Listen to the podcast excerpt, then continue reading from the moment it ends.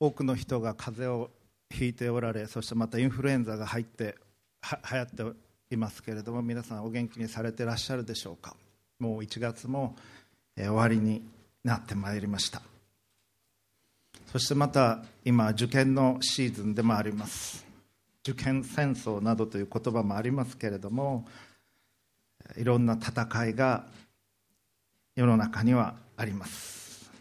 私たちは競争社会の中に生きています。そして相手に勝たなければならない。それはスポーツにおいてもそうでしょうし企業活動においてもそうでしょう。もちろん受験においてもそうでしょうし国同士の葛藤の中においてもそういうことがあります。私たちが生きている世界には多くの戦い争いあるいは競争そういったことがあります。今日の説教題は世に勝つことと世で勝つことです。イエス・キリストは私はすでに世に勝ったのですということを言われました。あなた方はこの世において多くの困難があります。しかし英語では Be of good cheers という言葉が使われていますがしかしちゃんとしてなさい喜んでいなさい元気でいなさい私はすでに世に打ち勝ったのですというふうに言われました。世で勝つということと世に勝つということには実は違いがあります。今日はえ新約聖書を2箇所読みながらそのことを見ていきたいと思います。今日のテキストは新約聖書ヘブル書の12章1節から3節。そしてヨハネの手紙第1の5章1節から5節です。お読みします。プロジェクターに出ますのでご参照ください。ヘブル書の12章 ,12 章1節から「こういうわけでこのように多くの証人たちが雲のように私たちを取り巻いているのですから私たちも一切の重荷とまつわりつく罪とを捨てて私たちの前に置かれている競争を忍耐を持って走り続けようではありませんか。信仰の創始者であり完成者であるイエスから目を離さないでいなさい。イエスはご自分の前に置かれた喜びのゆえに恥ずかしめをものともせずに十字架を忍び神の御座の右に着座されました。あなた方は罪人たちのこのような犯行を忍ばれた方のことを考えなさい。それはあなた方の心が元気を失い疲れ果ててしまわないためです。そしてもう一箇所第一ヨハネ5章の1節から5節。イエスがキリストであると信じる者は誰でも神によって生まれたのです。産んでくださった方を愛する者は誰でもその方によって生まれたものをも愛します。私たちが神を愛してその命令を守るならそのことによって私たちが神の子供たちを愛していることが分かります。神を愛するとは神の命令を守ることです。その命令は重荷とはなりません。なぜなら神によって生まれた者たちは皆世に勝つからです。私たちの信仰これこそ世に打ち勝った勝利です。世に勝つ者とは誰でしょう？イエスを神の御子と信じる者ではありませんか？以上です。今日は2つのことだけを申し上げていきたいと思います。第1番目に世に勝つということ。でこれは世で勝つのではないということです。先ほどのテキストですけれども私たちの前に置かれている競争忍耐を持って走り続けようではありませんかというふうにヘブル書は記していました。皆私たちは競争の社会の中で生きています。企業も競争しなければならない。あるいは試験においても受験においても就職においても競争はあります。で聖書はしばしばそして新約聖書の多くを書いたパウロは人生を競争に例えています。そして走るようなこの競争というのも走るわけですね。そういう例えを用いています。そして一切の重荷とまつわりつく罪とを捨てて走っていかなければならないということを言います。マラソン選手は短距離走もそうですけれどもリュックサックを抱えてスーツケースを持って走っているわけではありません。もう本当に身軽な最低限のものだけを身につけて走っているわけです。そういった自分のまとわりつくものを外して走らなければならない。一番大切ものは大切なものは何なのかということを考えながら自分は走ってきた。ゴールを見ながら走ってきたということをパウロは語っています。そして人生というのは長距離レースです。100m 走ではない。マラソンに例えられます。一瞬ではありません。そのような生き方をずっと続けていくこと。それが人生のレースということになります。私は牧師になりたいと思った時牧師になりたいそしてその準備をしていきたいと思った時に毎週日曜日に説教するっていうのはどういうことと思ってました。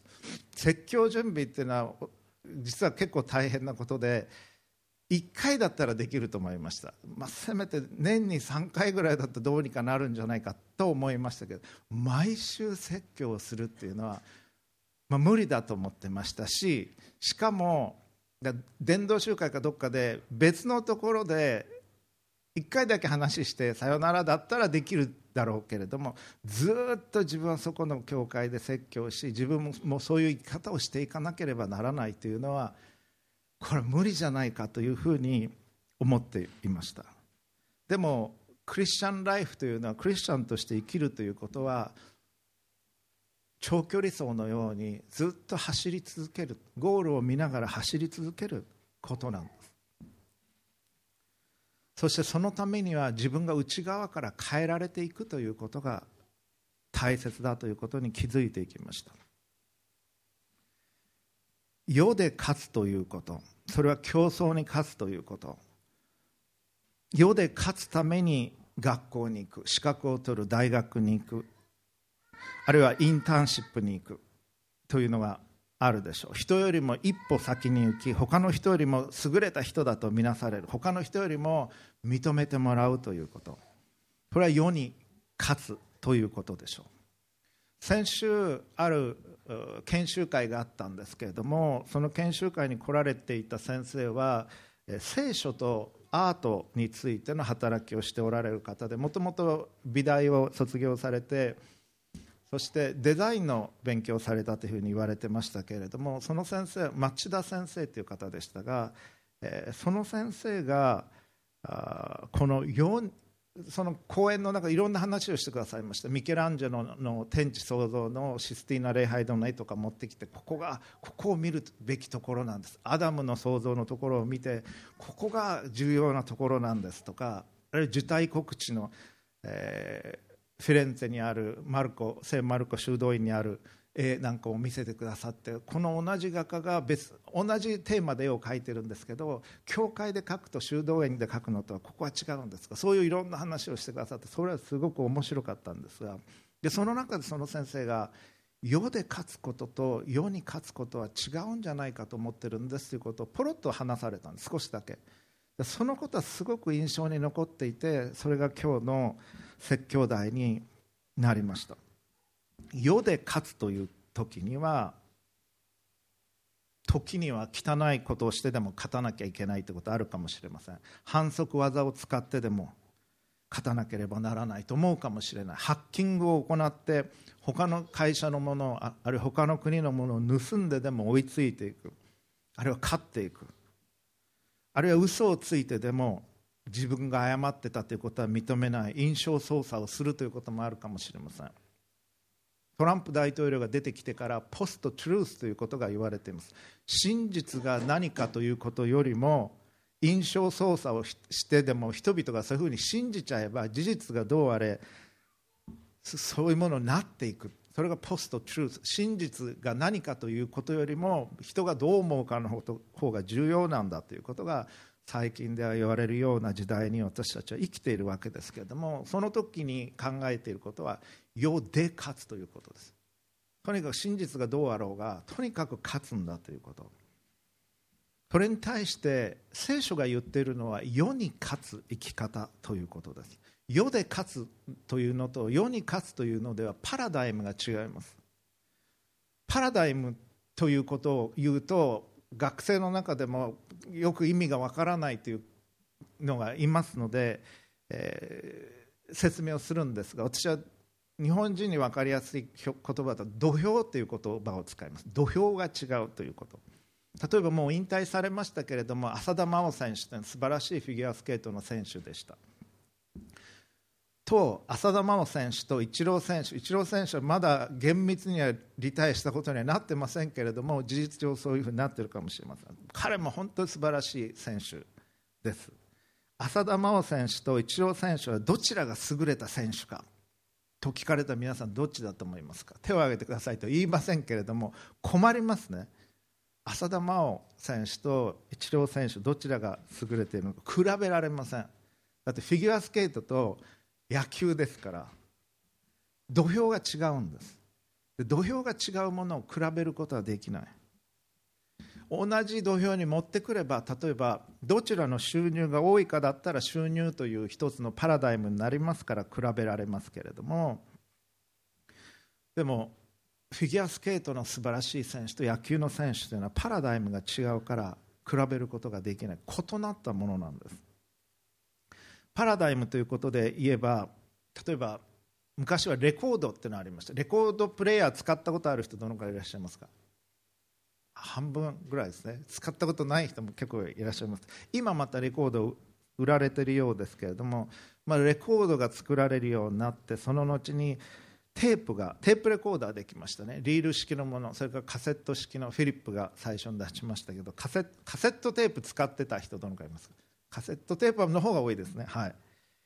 それから CD が出てきました。CD が出てきた時は画期的でした。デジタルになったんだ。もう雑音がないんだということでびっくりしましたけれどもこれパラダイムが変わったわけです。レコードとまだ似てはいますけども録音の技術が変わりました。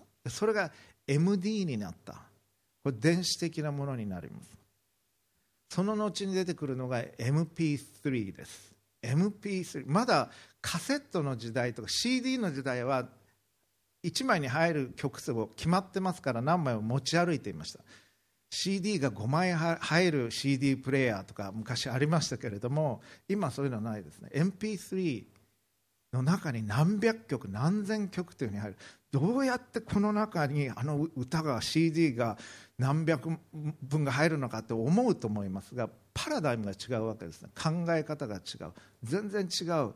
考え方で録音再生技術がされてるわけです。それは土俵が違うということです。同じように世で勝つということと世に勝つということはパラダイムが違うんです。世に勝つ生き方神と共に生きる生き方もちろんしっかりと勉強しますしきちんと仕事をします。でも他の人との競争や蹴落とす戦いだとは考えない。もうそのレベルではないんです。世に勝つというのは。先ほどの先ほど少し引用した箇所ですがイエス様ヨハネ福音書16章33節でこう語っておられます。私がこれイエス様十字架にかけられる直前です。私がこれらのことをあなた方に話したのはあなた方が私にあって平安を持つためです。あなた方は世にあっては困難があります。しかし勇敢でありなさい。私はすでに世に勝ったのです。イエス様はすでに世に勝ったんだと言われた。イエス様は世で勝とうとされたんではない。世全体に勝たれた。そして第一ヨハネ5章4節。神によって生まれたものは皆世に勝つからです。5章5節。世に勝つ者とは誰でしょう？イエスを神の御子と信じる者ではありませんか？私たちはこの世のパラダイムの中で他の人よりも前に行って他の人にすごいなと思われて尊敬されるのがゴールではありません。私たちの生涯は男性だと平均80年80歳。女性だと87から88歳です。日本に来て。おられる方々は。その中でしかもキャリアの中でどれだけ人より前に行くかではなく永遠という死座の中でそしてまた天の御国という死座の中で神が何を願っておられて何が本当に大切なのかというのを考える生き方をしていくということ。それが世に勝つ生き方です。そしてこの箇所を見てみますと多くの証人たちが私たちの走りを見ているということです。一つじゃあ進めていただけますか。多くの証人たちがあなたの走りを見ているんです。ヘブル12章1節。こういうわけでこのように多くの証人たちが雲のように私たちを取り巻いているのですから私たちも一切の重りと重荷とまつわりつく罪とを捨てて私たちの前に置かれている競争忍耐を持って走り続けようではありませんか。もう走った先輩たちがいるんです。神と共にその歩みをしてこられた2000年にわたる教会の歴史の中でまた旧約聖書を含めるとその前の何千年もの歴史の中で神と共に走ってこられた信仰の先輩方がおられる。彼らが多くの証人たちが雲のように私たちを取り巻き私たちの走りを見ておられる。憐れみの目を持って励ましの目を持って私たちの走りを見ておられる。そのことを覚えたいと思います。我々は一人で走っているのではない。そのような方々がすでにおられた。彼らは彼らのレースを終えたんです。そして我々の走りを見ている。彼らのことを覚え彼らから励ましを得ていきたいと思います。そして2番目今日最後のポイントですけれどもイエス様から目を離さないということです。イエス様から目を離さない。聖書の中で一番大切な教えが2つあるということをいつも言ってます。いつも言ってますから皆さんはもう覚えていると思います。私のキリスト教概論の中で一番最初にその問題が出てきてそれが答えられないと他の問題採点しませんというふうに言ってありますが今採点中ですけれども1つのクラスは全員これ答えられていました。よかったと思いました。もう1つのクラスも昨日までの採点の中では全員まあまあ完璧じゃないにせよどうにか答えられていました。それは心を尽くし思いを尽くし精神を尽くしあるいはそれに加えて力を尽くしてあなたの主である神を愛するということ。そして自分を愛するように隣人を愛するということです。で今日のヨハネ第一の手紙の5章でもやはりヨハネはそのことを記しているんです。もう一回読みます。そのことを意識しながら聞いてください。神を愛することと隣人を愛することを意識しながら聞いてください。イエスがキリストであると信じる者は誰でも神によって生まれたのです。産んでくださったこと方を愛する者は誰でもその方によって生まれたものも愛します。ここですね。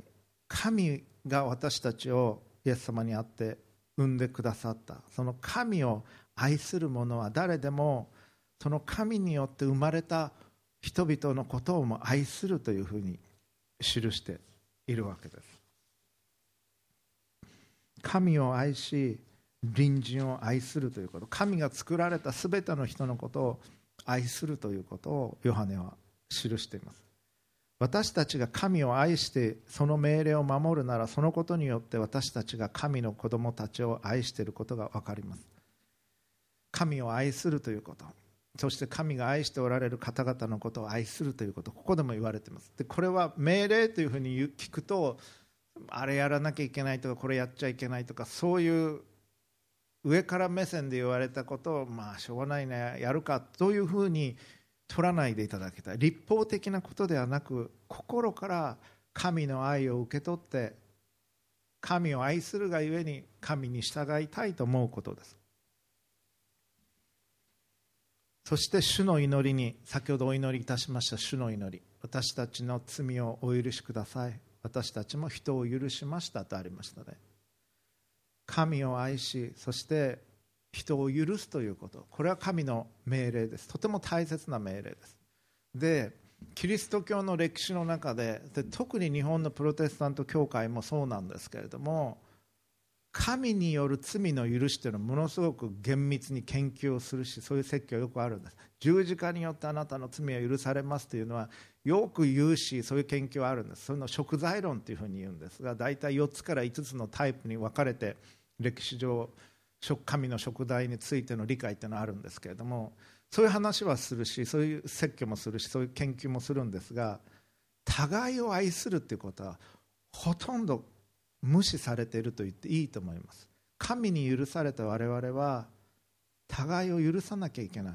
主の祈りの中にあるんだけれども私たちの罪を許してくださいは言うんです、私たちも人を許します。そこが小声になったりとかうーんって他の人が祈ってるのを聞いて言うだけとかになるんですね。私が最近読んだものでアウグスティヌスがまあ昔の恐怖ですけどキリスト教の指導者ですけど敵のために祈りなさいっていうふうに説教した時に改宗の人たち分かりました。敵のために祈ります。敵が滅びますようにとか そういうのはあるんですね。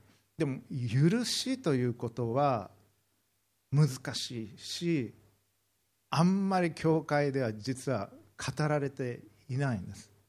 特に日本のプロテスタント教会もしょっちゅう喧嘩してるようなこともあったりする教団もなきにしもあらずなんですけれども細かいことは申し上げませんけれどもしかしイエス様言われたのは互いに許し合いなさい。これは命令なんです。神からこれはノーチョイスなんです。許すということは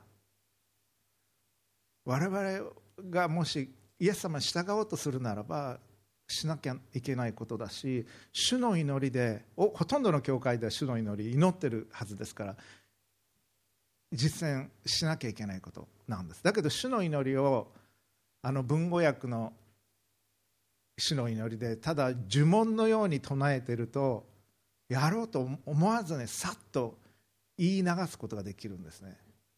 でも私たちの教会では訳をわざわざ変えてしかも心を込めて祈るようにしています。毎週訳を変えていくようにしていますけれども互いに許すということ。それは世に勝つことなんです。世で勝つことだったら相手に謝らせること。それがおそらく世で勝つことでしょう。でも世に勝つというのはそのパラダイムを超えてその人を許すということなんです。イエス様が世に勝ったと言われたあの直後にイエス様は十字架にかけられました。負けたように見えるではありませんか？十字架にかけられて殺されてるんですから。しかし愛し尽くすことによって敵を愛し自分を十字架にかける者を愛し自分の元から逃げていた弟子たちも愛し全てのものを愛することによってイエス様は世に語れたんです。愛によって。善をもって悪に語れたんです。それが世に勝つということです。神によって生まれたものは皆世に勝つからです。私たちの信仰これこそ世に打ち勝った勝利です。世に勝つ者とは誰でしょう。イエスを神の御子と信じる者ではありませんか。それが世で勝つことと世に勝つことなんです。皆さんは相手に謝らせたいでしょうか。あるいは相手にすごいなと思われたいでしょうか？認められたいでしょうか？立派だと思われたいでしょうか？イエス様はそのどれをも求められませんでした。聖人と呼ばれた方々はしばしば最も小さきものと呼ばれることを求めました。日本に来たザビエルも今ザビエルについての文章を構成してるんですけど最終班の構成してるんですからしてるので記憶に覚えてるんですが記憶に覚えて変です。記憶に残ってるんですがザベルも神のために最も小さいもの見下されることを求めた。その手紙の中でも彼は書いてます。世に打ち勝たずに世で勝とうとして世で負けることがあります。それどういう状態か。世の価値観で生きるということです。自分が何か優れたものがあったら人を見下します。そして優越感を持ちます。それは世で勝とうとしている姿です。優越感の反対は劣等感です。だから試験に合格するといい点数取れると優越感に浸りすごいなと思います自分は。だけど何か失敗すると劣等感で自分はダメだと思います。自分には価値がないと思う。試験に落ちる自分には価値がないと思う。それは世で勝とうとしてる。そして負けちゃってる状態なんです。そして人を憎む。それは世の価値観で生きてるものです。でもそうじゃなくて世に勝つようにとあなたは招かれてるんです実は。それをある人はイエス様と共にダンスを踊るという表現で表しました。実はキリスト教の神学者たちはこれ私あんまりよく知らなかったんですけれども今翻訳している本があってこれとてもいい本なので今日紹介するのですが神学者たちは三位一体の神は愛のダンスを踊っているというふうな表現で理解をしていたということです。そして三位一体の神がお互いに自分を委ねながら愛のダンスをしている。その愛があふれて人に及んでいる。そのようなダンスという表現を使っていたそうです。私が日中韓米の和解の働きを一緒にしているデューク大学の進学部そのかつての学部長で今また再び学部長として戻ってこられたグレッグ・ジョーンズという方がおられます。彼が書かれた本。彼が共著としてもう一人のセレスティンという方と書かれた本を翻訳してるんですけれどもセレスティンというのはどういう人か。ルワンダの出身の方です。ルワンダというのはあの大虐殺があったところです。土族と仏族の間でクリスチャンほとんどがクリスチャンの人たちでしたけれども大虐殺が起こって1990年代です。そして彼は自分の家族が殺されました。お父さんも殺された。親戚の人たちも殺された。お母さんは殺された人たちのその死体の中で気を失っていてその血だらけの中で数時間後に目が覚めて出てきて森の中に逃げていった。そういう経験のある人です。でその中で敵を許すこと愛することを実践しそのミニストリーをしておられる方です。そして彼は神学の勉強され神学の博士も取られこの本を共著で書かれている方です。これはすごくいい本になると思いますのでまた出たら皆さんも読まれたらいいと思いますがこのグレッグ・ジョーンズがその第2章で書かれている内容を少しお分かちします。彼が高校時代に木曜日の夜に彼の同級生が社交ダンスのレッスンに通っていたというんです。で年配の厳しいドイツ人の先生がワルツの指導をしていた。基本ステップをいろいろ教えてくれた。一つ一つの動きを説明して実演してそしてまあドイツ語なまりの英語でお世辞にも優雅とは言えないような感じで教えてたそうなんです。でもその友人の人は同窓会でホームカミングデーで女の子にモテるんじゃないかと思ってこれを受講してたんだけどもうちょっときついなやめようかなと思ってたっていうんです。でその時にある日練習が終わった後この年老いたドイツ人の先生はレコードプレーヤーレコードプレーヤー出てきましたね。あの大体年代わかると思いますがレコードプレーヤーを取り出して音楽をかけた。そしてそのクラスの一人の女性を選んで踊ってみせたというんです。そして彼女を宙に浮かせ彼女と部屋を回転しながら非常に美しい円を描いたという。でグレッグ・ジョン先生の友人は今まで学んできたステップがどのようにして一つになりダンスを作るのかが分かった。それでこのクラスに残ろうと決めたというんです。クリスチャンとして歩むということ。これは実はイエス様と共に踊りを踊ることに例えられます。私たちは罪を告白し生産に預かり自分が罪人であることを思い出しキリストによって罪が許されあがなわれ今もあがなわれていることを思い起こします。そして私たちが舞踏会に踊りに招かれていることを思い出すんだ。ジョン先生はそう語るんです。神の愛のダンスに共に踊るように招かれている。そして国家引用読みます。今のところの最終項ですがまた変わるかもしれませんが許しのステップを練習することは簡単なことではありません。安価な安っぽい許しと高価な絶対無理だというような絶望に慣れてしまっている私たちは迷いお互いの足を踏んでしまうものです。たとえ全てが良くなると信じていたとしても現実に許すということは困難が伴うことがあります。それを否定することはしません。しかし私たちは先ほど紹介した友人のダンスクラスでインストラクターの助けによって宙を舞った若い女性のことも思い出したいのです。他の人と同じように彼女もほとんどステップを理解していないに等しいレベルでした。彼女は非常に熟練したダンサーというわけではありませんでした。しかし舞踏を極めた者の手の中で彼女は恵みを表す絵となったのです。引用を続けます。熟練したダンサーが時に初心者に与えるアドバイスがあります。下を見るな。私から目を離さず私についてきなさい。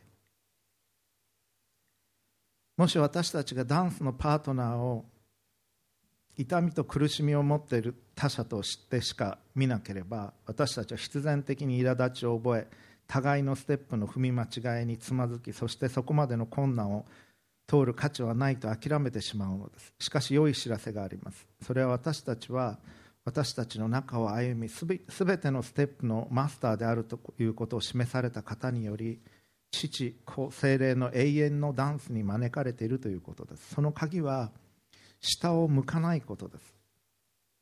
あるいはヘブル人への手紙が思い起こさせてくれるように信仰の創始者であり完成者であるイエスから目を離さないということです。イエス様が私たちに語られるのは私を見なさい。下を見てはいけない。私から目を離さず私についてきなさいということです。そして世に勝つ歩みをしなさい。人を許すということ人を愛するということ善をもって悪に打ち勝つということそのような歩みをしなさいということ。英語ではこう書かれていました。Don't, don look down. Just keep your eyes on mine and follow my lead. それがイエス様の招きでした。セレスティンは自分の家族を殺した敵に対してイエス様と共に歩む中で彼らも神が作られた人であるというふうに見るようになったというふうに語っていました。ジョン先生が最初にセレスティンさんに会った時は食卓夕食の席だったようですけれども正面に彼は座っていたといいます。そしてそのルワンダでの虐殺の話がありました。お母さん今どうされてるんですか母国で？私が正確に覚えていますならこうこのように答えたと言います。私の家族を殺した人の親戚と共に住んでいます。そのケアをしてもらいながら住んでいます。ということでした。そこに和解があったということ。許しがあったということ。そしてジョーンズ先生は自分は神学的に教えていたけれどもそういうことをそれが実践として行われていた。そのそういう人物が目の前により彼と共にこの本を書くことになった。のは非常に感謝のことだということを記していました。私たちはイエス様と共に踊るように招かれています。愛と真実と許しのダンスを踊るように天の御国の踊りを踊るようにそれがクリスチャンとして生きるということです。それが真実な生き方をするということ。それが世に勝つということです。私たちは世で勝つということを超えキリストと共に世に勝つという歩みをしていきたいと思います。共にお祈りをいたしましょう。信仰の創始者であり完成者であるイエスから目を離さないでいなさい。イエスはご自分の前に置かれた喜びのゆえに恥ずかしめをものともせずに十字架を忍び神の御座の右に着座されました。